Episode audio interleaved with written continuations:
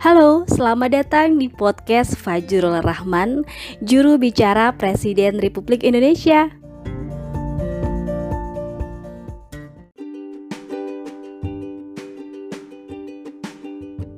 Selamat pagi, Assalamualaikum warahmatullahi wabarakatuh.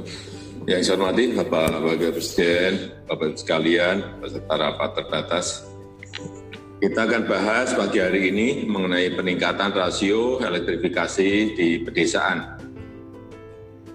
Rasio elektrifikasi hingga 2020 ini telah mencapai 99,48 persen, meningkat eh, sangat signifikan di 2014 berada di posisi 84 persen dan telah melampaui target RPJMN untuk 2015-2019 besar 96 persen.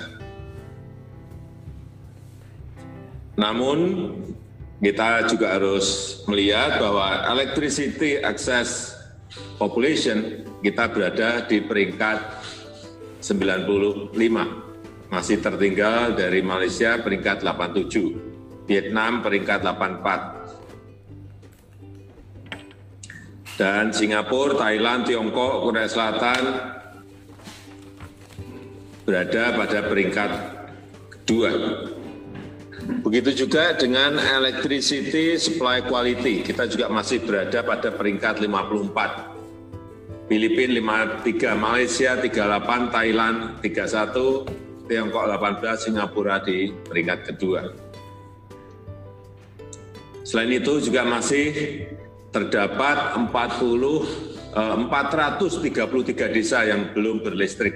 433.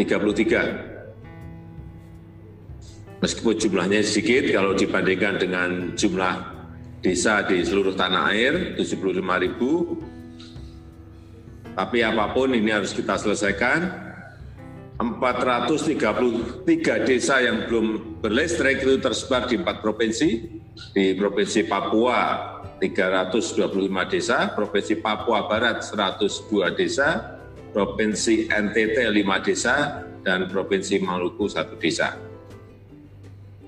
Karena itu saya ingin menekankan beberapa hal. Yang pertama, untuk 433 desa yang belum berlistrik saya minta diidentifikasi secara jelas desa mana yang berdekatan dengan desa yang telah berlistrik, desa mana yang jaraknya rumah antar penduduknya berjauhan dan mana yang berdekatan. Sehingga kita dapat menentukan strategi pendekatan teknologi yang tepat apakah dengan ekstensi jaringan listrik ataukah dengan pembangunan mini grid seperti mikrohidro PLTD eh, ataupun distribusi tabung listrik yang dilengkapi dengan stasiun pengisian energi listrik.